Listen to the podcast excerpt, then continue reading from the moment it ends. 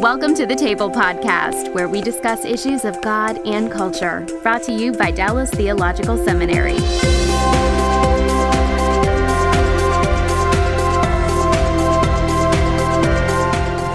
Uh, welcome to the last cultural engagement chapel of the semester. Um, we've got something completely new going on here. There is no introduction.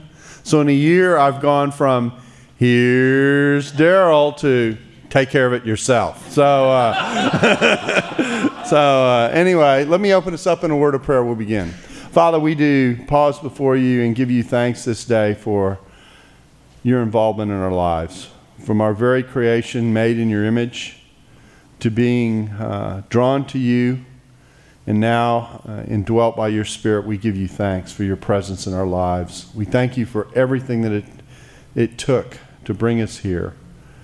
Um, activity in promises for thousands of years ago, activity in our Lord Jesus, his life and ministry, his death and his resurrection, activity in the present through the Spirit that indwells us. And we pray that we might be people who are faithful in our walk with you, and that as we engage in, in life in this world, as we are sent as ambassadors on your behalf, as we rep- represent you as children of God, we pray that we may do so faithfully.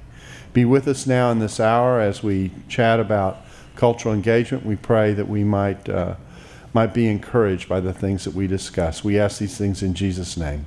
Amen. Uh, our topic today is cultural engagement, and, and this is um, we're, we're, rapidly coming up to the third year of doing cultural engagement. So I thought what I would do is I would grab some students who've been here kind of since we launched, for whom they didn't know they've never known seminary without cultural engagement. And I could look at the faculty over there, and they would all go, "I know about seminary without cultural engagement." anyway, but. Uh, uh, and, and, talk about the impact of, of what cultural engagement has meant for them. And then we have uh, microphones here, and about halfway through, as we often do, we're going to open it up just for your kind of open-ended cultural engagement questions. But so I have with me Mikel Del Rosario, who's worked with us in the Hendricks Center, has kind of been uh, my right-hand person in terms of uh, dealing with issues related to the table and all the, the planning and posting and transcripting and all that stuff that you see, uh, Mikel is responsible for.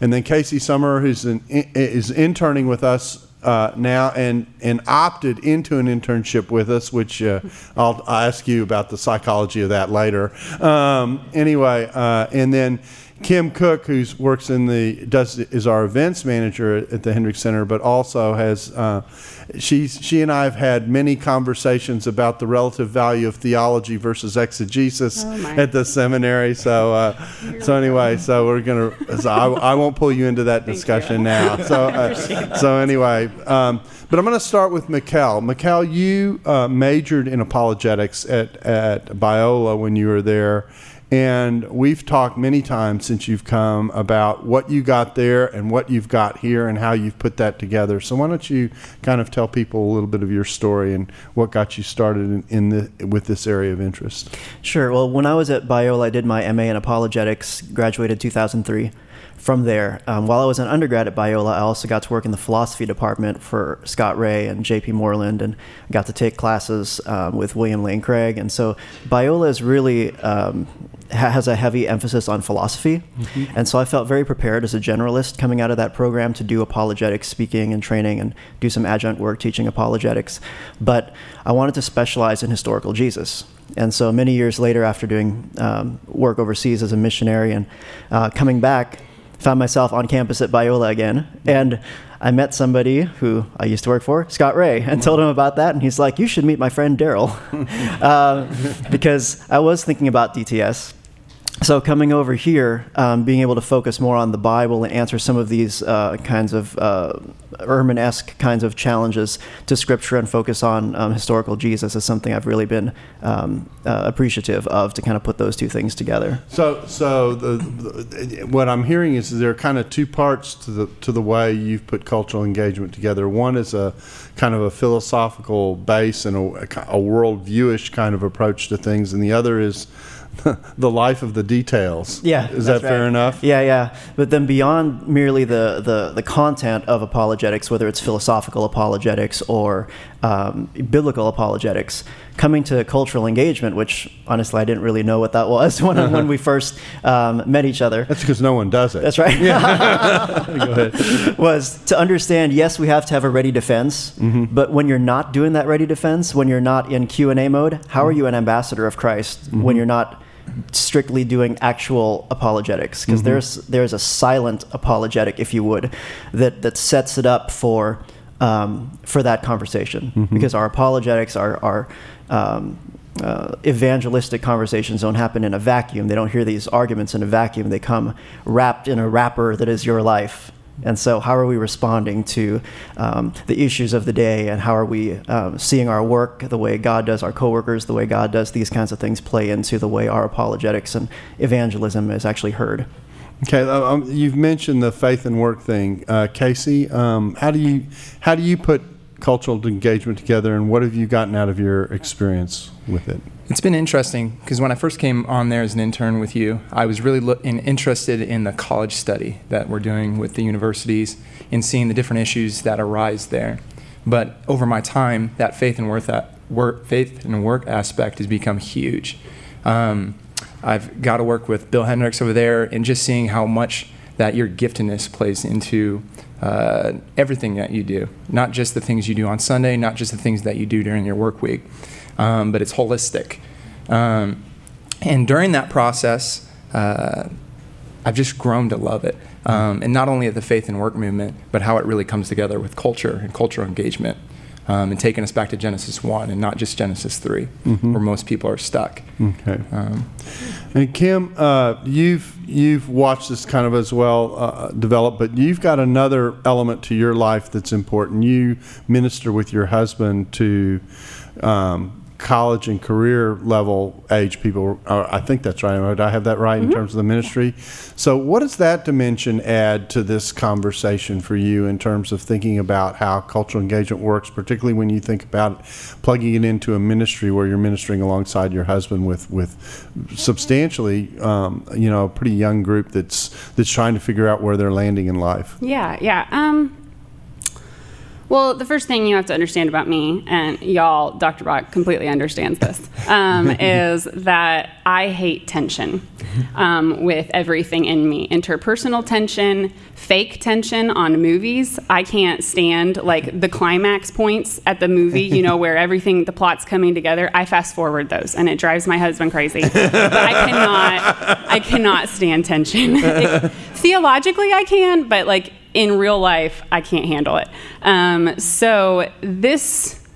I actually believe, I think you knew this, but I was here a little bit before cultural engagement. Uh-huh. And so um, I kind of ended up in this because I got a job there. and um, this person who really doesn't like tension or controversial topics or anything like that is now doing luncheons about controversial topics and our um, brainstorming meetings are about all of the hard things going on, you know, and everything Christians need to wrestle with. And, and I'm just sitting there kind of wanting to melt into my chair. And so, this overall, the experience of kind of being forced mm-hmm. to talk about these things has made me realize. Um, that being Christian, you know, like we talk about that at the seminary here often as far as like doctrines go, you know, to be Christian is to believe these things.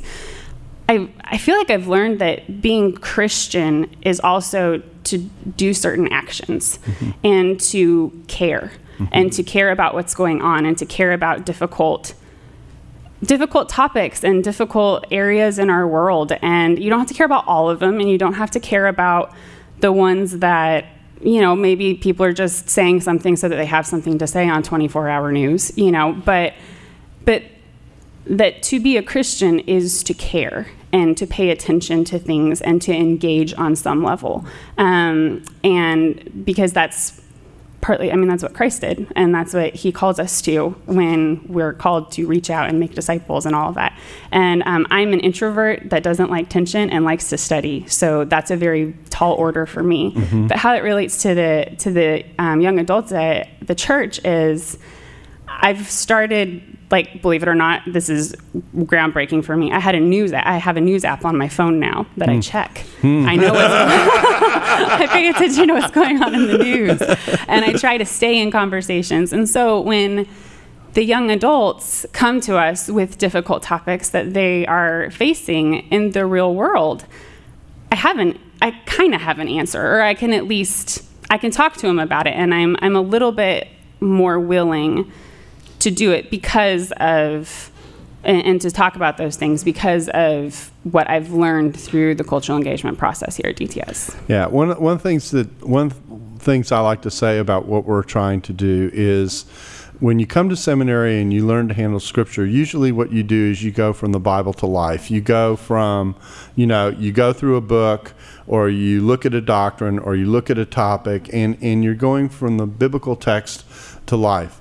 unfortunately, when you get out in ministry, most people work at the Bible in the reverse direction. They bring their life to Scripture and they're asking, in terms of where God has them, uh, what what does Scripture have to say about what I'm going through? Or how do I view that? That's actually a reverse direction, and there actually is almost a different kind of, of hermeneutic, a different kind of reading that you have to undergo in order to to read Scripture this way.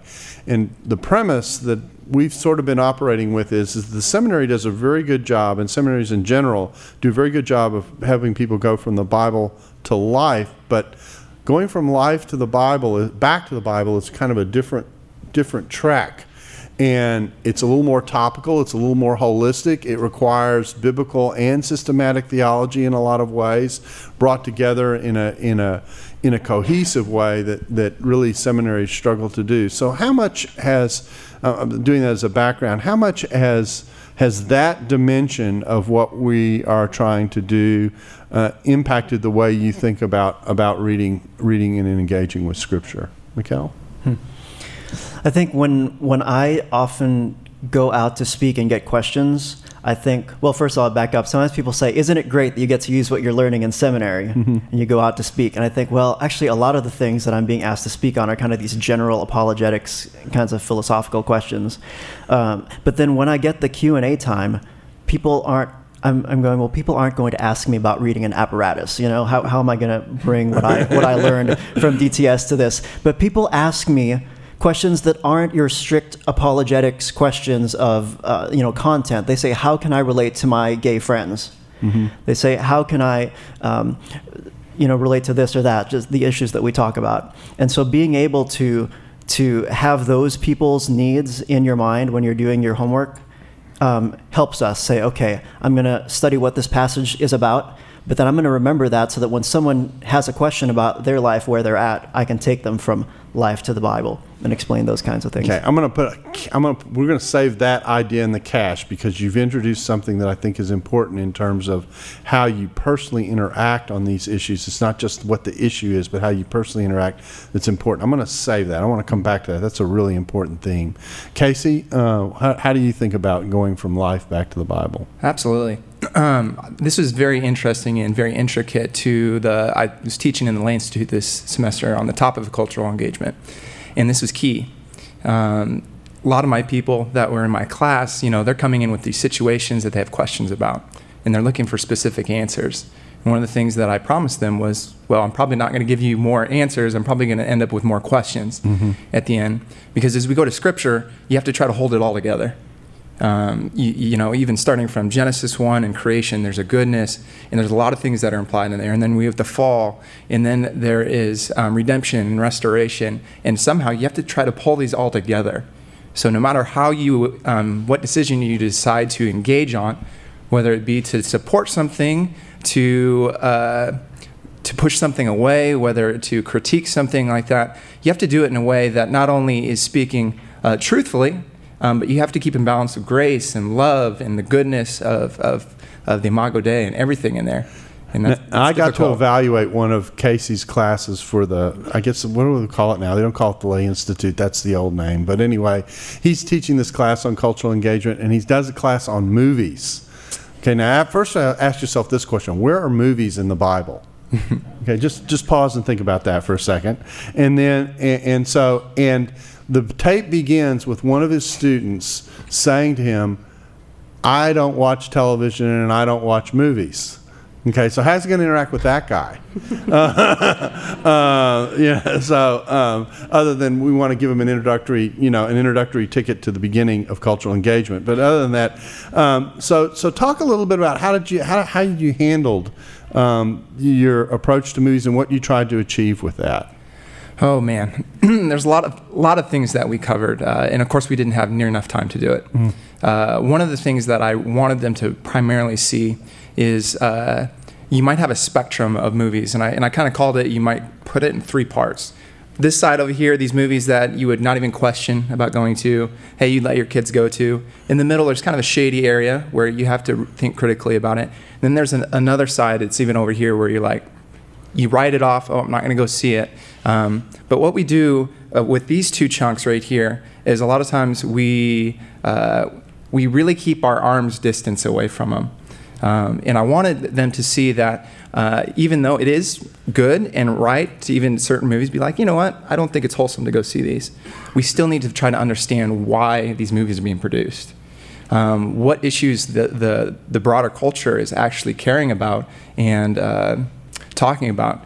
And I, you know, I thought I'd stir the fire just a little bit, and so I brought up the, the movie Fifty Shades of Grey, like that. And of course, uh, a little bit of an older generation in there, and it was just you could see the arms going up like this.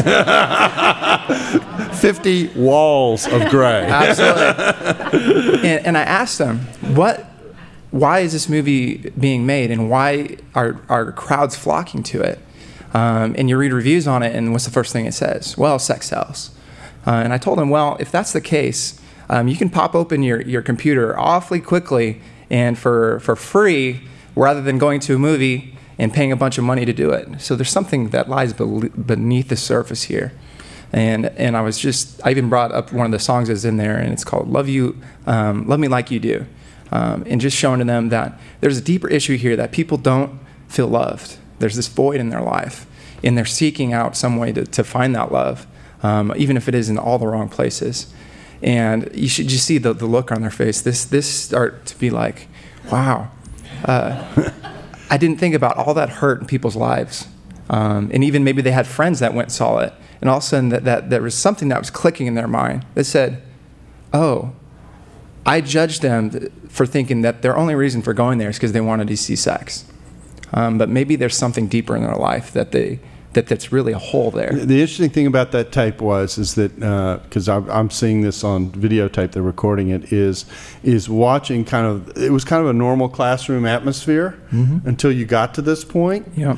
And then the whole dynamic of the class changed in terms of the kinds of conversations that took place and the, and and what was being discussed. You kind of dug beneath the surface in terms of what it is that people are wrestling with, which I told you we've got that thing in the cache. That's what we're working our way towards. Um, Kim, let me ask you this because it, it's a variation of this kind of question. When you minister to this group that you find yourself ministering to, um, how, how much time in ministry is spent interacting with people in terms of what they are facing in their lives? I mean, like 95% of it. Mm-hmm. You know, I don't know. My husband does most of the teaching, so probably 95 for me, probably 90 for him. Um, uh, I mean, it's, it, from where I'm at, you know, and I'm I'm a pastor's wife at this point, and like that's you know I mm-hmm. graduated in in May, so I'm not technically a student. Sorry, table, but um,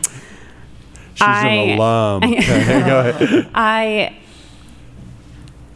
I don't know. As you as you ask the question, and what what role does it take? And hearing you all, especially UKC, what you were saying, I just I don't know. I I just think of the faces of the people in my ministry who they come up to me and you know somebody had a really hard discussion with somebody at work about and and the person was kind of coming after them for for believing for being a christian and for what they believe and and some of them are real technical questions you know that here we are kind of trained to answer, but other ones are coming from that person's felt need. Mm-hmm. You know, um, fear and, over hell and and all of that because fear is in our society and everybody's afraid of you know being killed somewhere sometime quickly and suddenly you know and so fear and despair are just permeating everything and so they could bring that to us and it and it's just this is why I'm so thankful for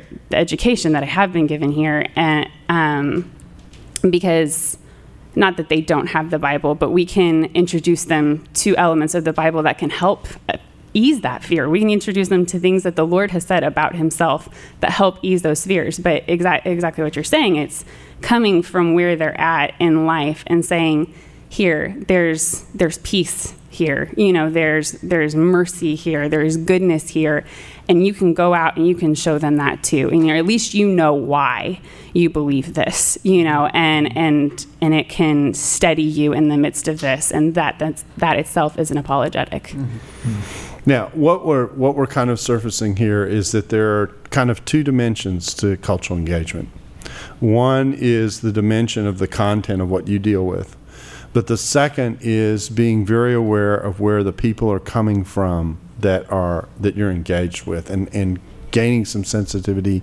Um, to what they're about, what they're about, and where they're coming from. Another thing that we do spend a lot of time talking about as we think about cultural engagement is the issue of tone mm-hmm. as we engage. So um, I'm going to go in reverse order this time. So ladies first. Uh, so let let's talk about uh, the tone of engagement, and and I think the way I want to talk about this is is what you see out there oftentimes in tone, particularly if you're on Facebook or, or in, in, in social media. Which I avoid.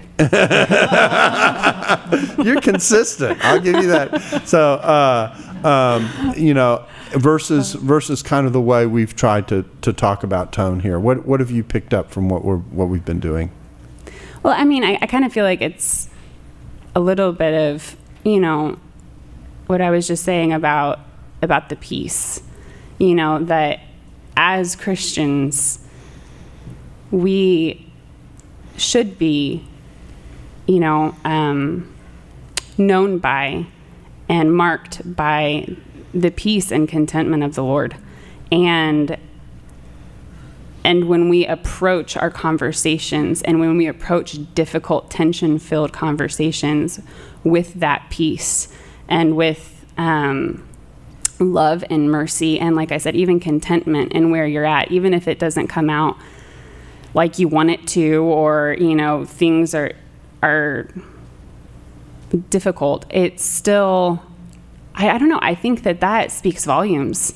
And and I think that that part is is a part of the tone element is just coming at it and being gentle and um, still standing up for what you believe in, absolutely, and and saying it clearly and saying it well. But at the same time, I think that those elements of just gentleness, we don't we don't have those in our culture apart from Christ. Hmm. Hmm. This episode is brought to you by the Truce Podcast. I'm sure you've been there. You're at an event, a dinner, a small group, and someone says something like, If you're a Christian, you have to vote Republican. Huh. That raises an interesting question.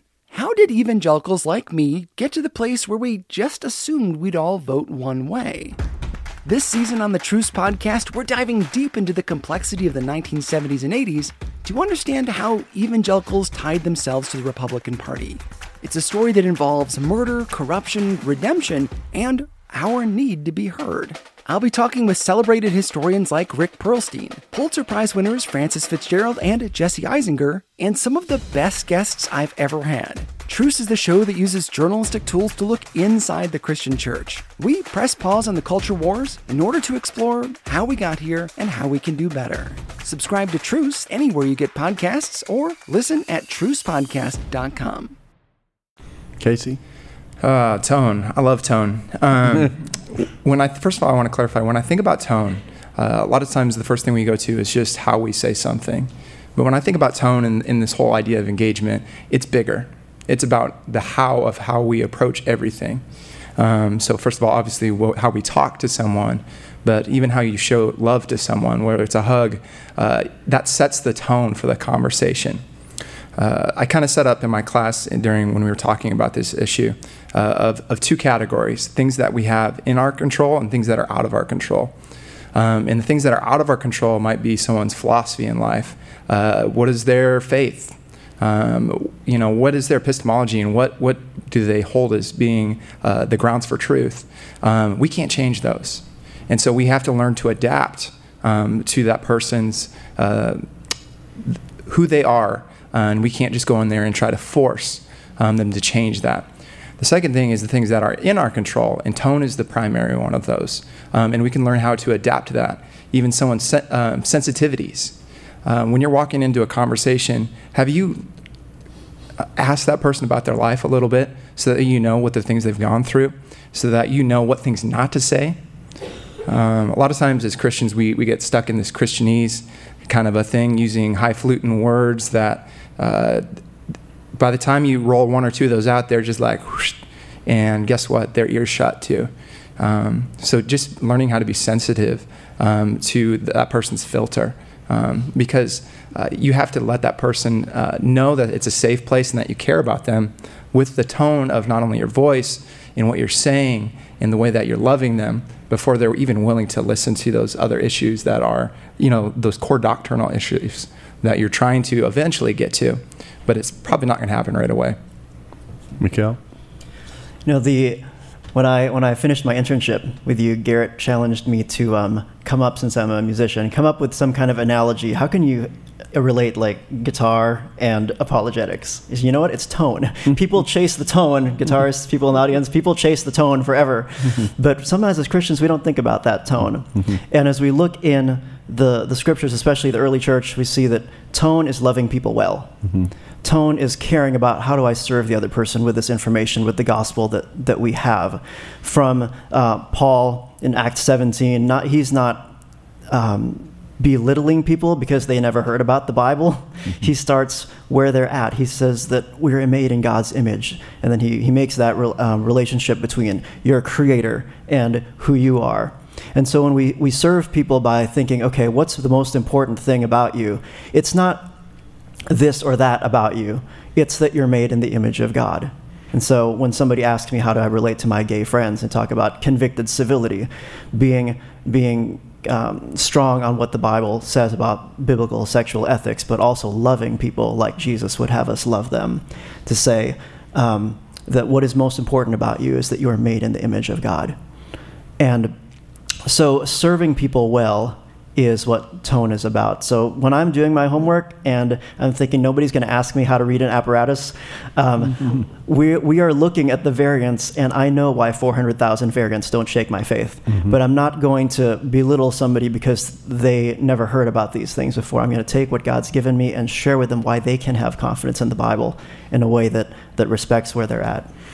Okay, now um, the mics are open, so do feel free if you've got a cultural engagement question or something about cultural engagement or something reflective about cultural engagement you want to ask us as a group, feel free to move up to the mics. But uh, one more question here. The hard part of cultural engagement, I think, for a Christian is the is dealing with the fact that we all of us live in a fallen world, uh, and we're we're inevitably in tension between what we know Scripture says we should be and and where we all are to one degree or another. And, and so this inevitably brings up the element of cultural engagement is really, uh, in some form, going to inevitably be uh, cultural confrontation, or at least that's how some people will think about it. So how, how, do, you, how do you view the balance between between the challenge of of challenging where someone is on the one hand and the reminder that in the midst of that the ultimate goal is extending a hand uh, with an invitation to participate in the gospel in, in, in, another. In other words, the goal is not to crush the enemy, uh, but to actually uh, open the door, uh, hopefully a door and a path towards faith. How do you how do you wrestle with that tension? I think sometimes in conversation we we're so quick to want to give people the answer. Sometimes we don't listen to the questions.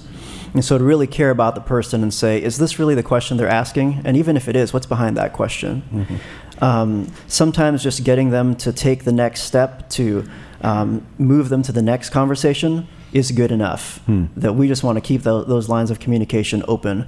Um, it's real easy for us who have who have studied different arguments for things to to want to drive them um, in, into a place where they can see things, you know, from our perspective. But the as you said, that the goal is actually not to win this, you know, quote, culture war, quote unquote, or, or win this argument, but to lead people to the place where they can encounter the, the Savior. Sometimes just moving them to the next conversation is a step in the right direction. Casey?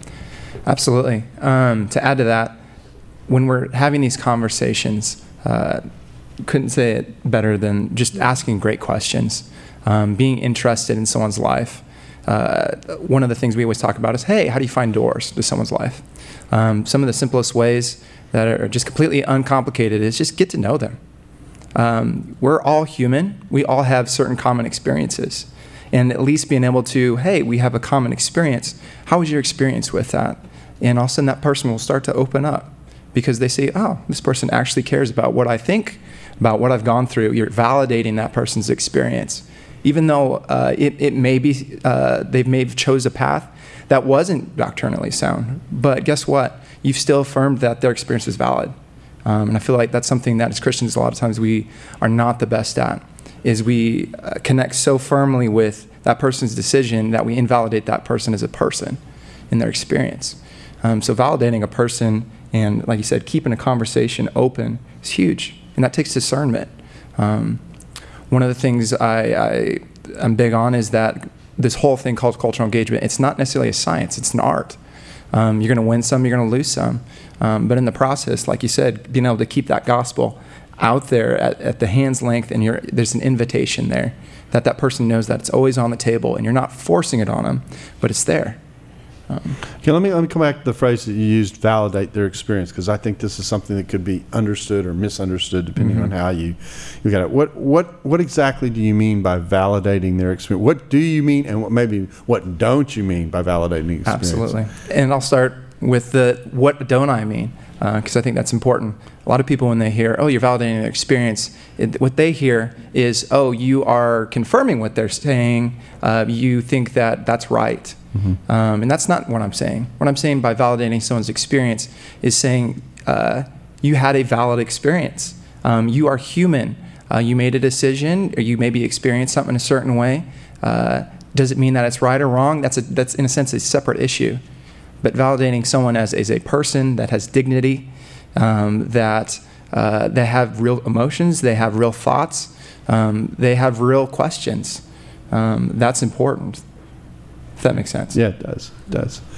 Uh, Kim, uh, as you uh, as you think about you, how how long have you and Travis been ministering at, at Park Cities? Five years. That's five years. He's been there five years. he's I've been with him for like four. Okay, so you've been in ministry here for a while. What what did what and and you've now graduated. So we're gonna Oh, I'm gonna yeah. draw on that expertise. Okay. All right. By the way, she is proof that uh, eschatology does happen. Okay, you know there is a graduation that does come. Uh, anyway, you're going. there. yeah. Uh, anyway, what what ad, what ad, what advice would you give about about the seminary experience and the preparation that seminary gives you, given where you are, just really out in ministry, as it relates to as it relates to Cultural issues issues of interacting with people, cultural engagement, some of the personal things that we've talked about here. Um. Oh goodness. I mean, half of y'all are in ministry longer than I've been, so you probably know. Um, I think, uh, like I was saying just a little bit earlier, and I hate to keep hitting, you know, this nail on the head, but like, I is this element of contentment and confidence in um, in what you believe and in um, your relationship with the Lord and how He and how He is shaping everybody and how He has different paths for everybody, not to heaven, but like as He brings them to Himself.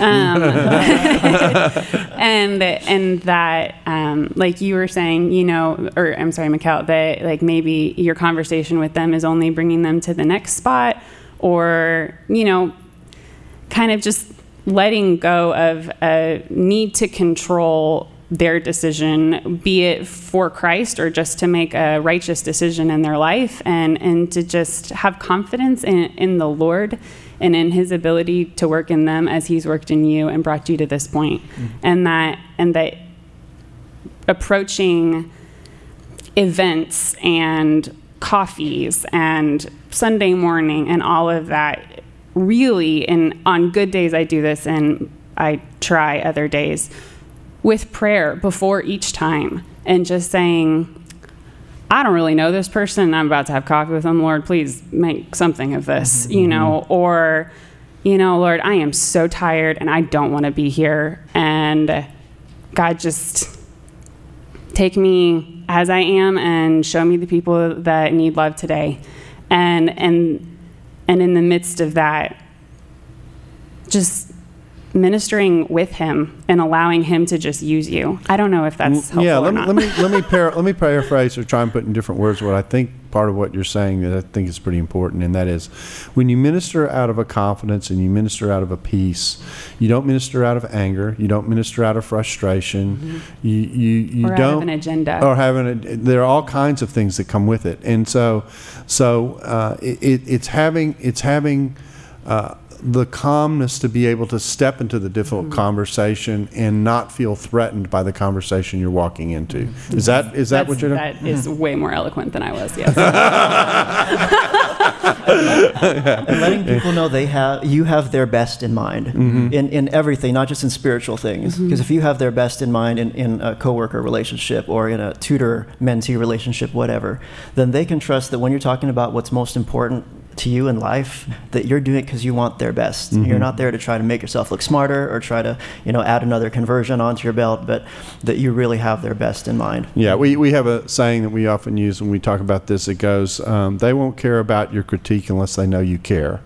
And um, and so in that sense, having that dimension to the way you're interacting is important. Well, we've got some people standing up here at, at the mics, I think. So go ahead.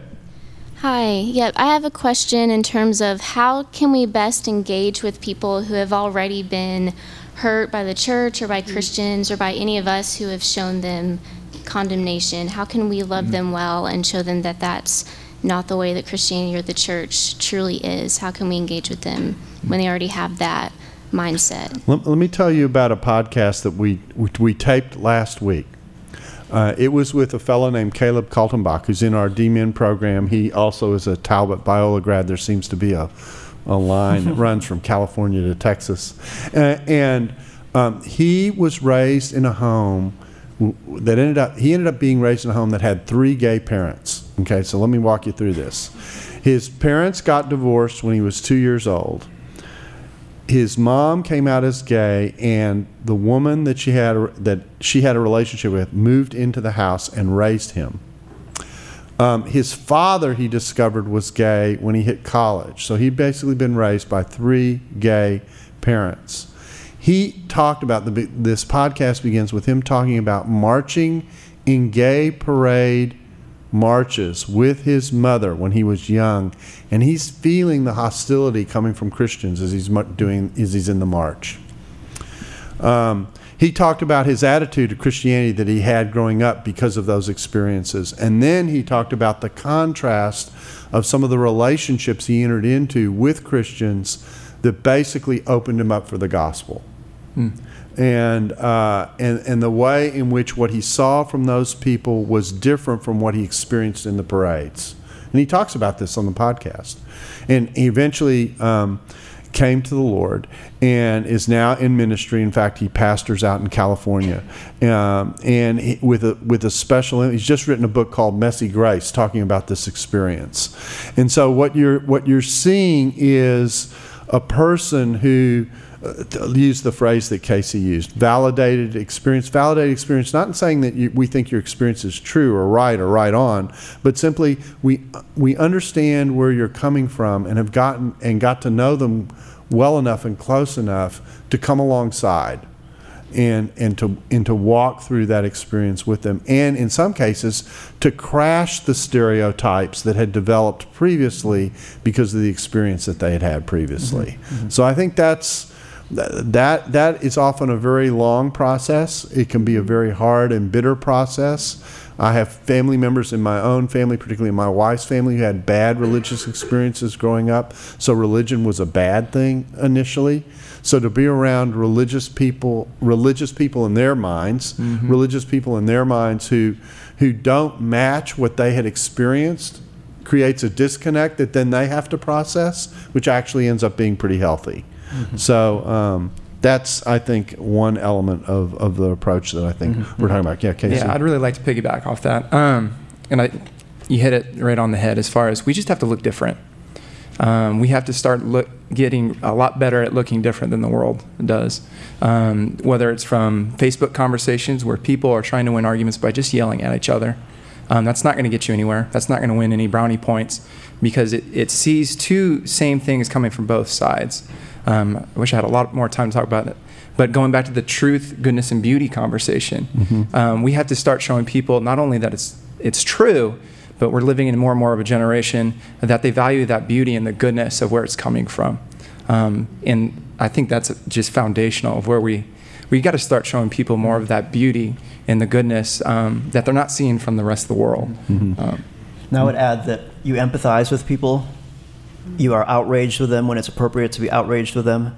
You call out hypocrisy in the church, just mm-hmm. like you know Jesus did with religious uh, uh, people when it's appropriate to do so and eventually you point them to Jesus mm-hmm. and say, "Well, there's so many hypocrites in the church. Do you really think Jesus approves of stuff like that?" Mm-hmm. You know, and you, you point them to Jesus, and then you be that Christian. You be the the Christian that that shows how Jesus would love that person. And that's a tall order, but through the power of the Holy Spirit, we can do it. Okay. Next question. Hello. Excuse me.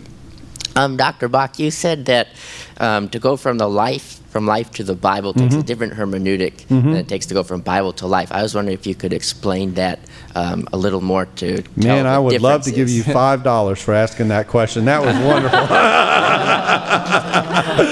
yeah, let me let me tell you what I think the key thing is, and, and I think the key thing in going from life to the Bible is spotting the tensions that a fallen world puts you in. And what I mean by that is, is that sometimes what you find life is delivering to you is either a choice between two poor choices, but you have to do something, or in some cases you've got two biblical principles that are running into one another and you're trying to figure out how to balance them. And so the uh, underneath the, underneath the core reading of the text is this recognition of what you're actually contending with in life that is informing the decision that you're trying to make. I often joke that, that in politics we see this all over the place, but what we see happening in politics is we see different ideologies choosing one biblical value or another biblical value and using it to trump the other, the second biblical value, and in the process negating the conversation we need to have. Let me give you an example, and this will be controversial, and I will pay for this later. Um, and it's on the topic of immigration.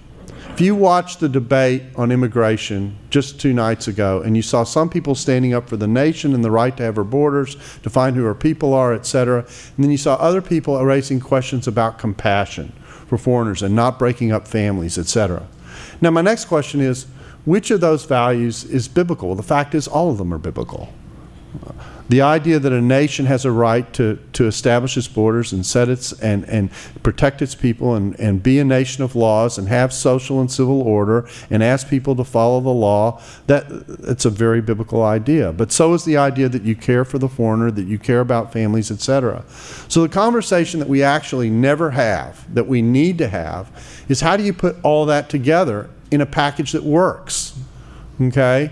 And and is simply labeling what we do in immigration as either uh, uh, being soft-hearted or amnesty or whatever these buzzwords that we use to try and to really they they don't help us in our conversation. They actually prevent us from having the conversation we need to have.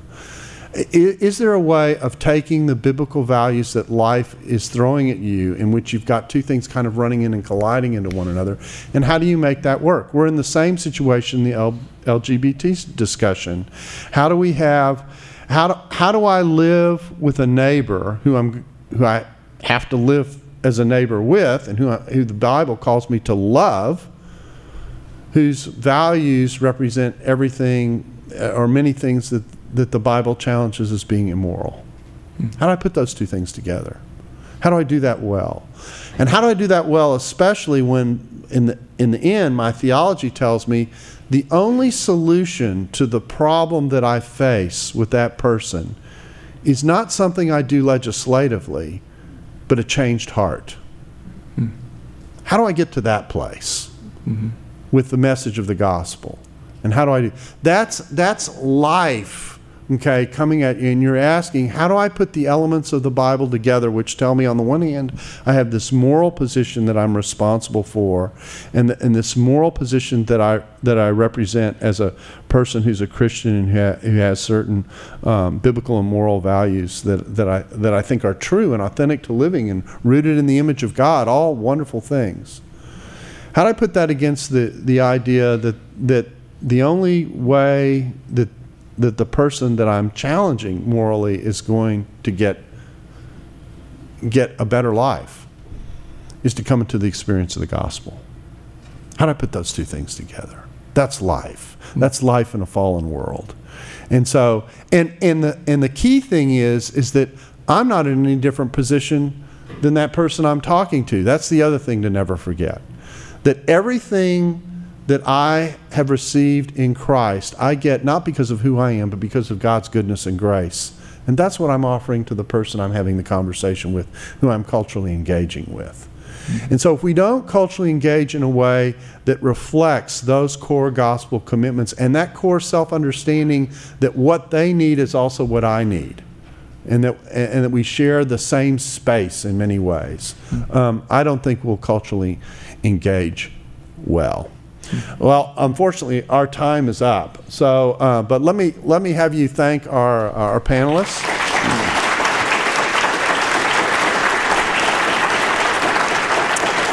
And uh, let me close in a word of prayer.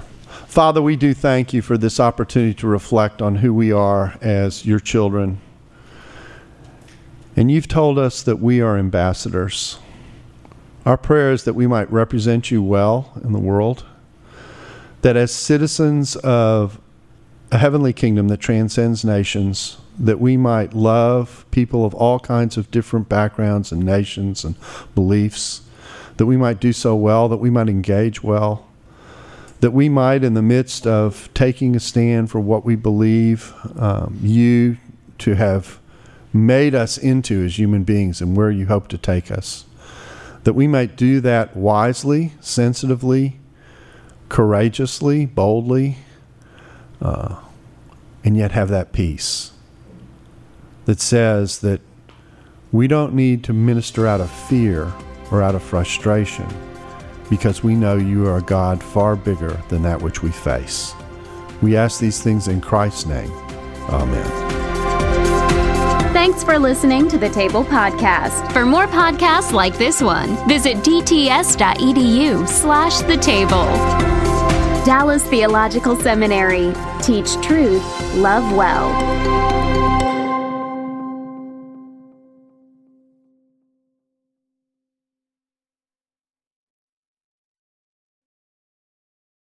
This episode was brought to you in part by the Lord of Spirits podcast. Many Christians yearn to break free of the influence of secular materialism and to understand the union of the seen and unseen worlds as made by God. What is the spiritual world like? Tune in wherever you get your podcasts.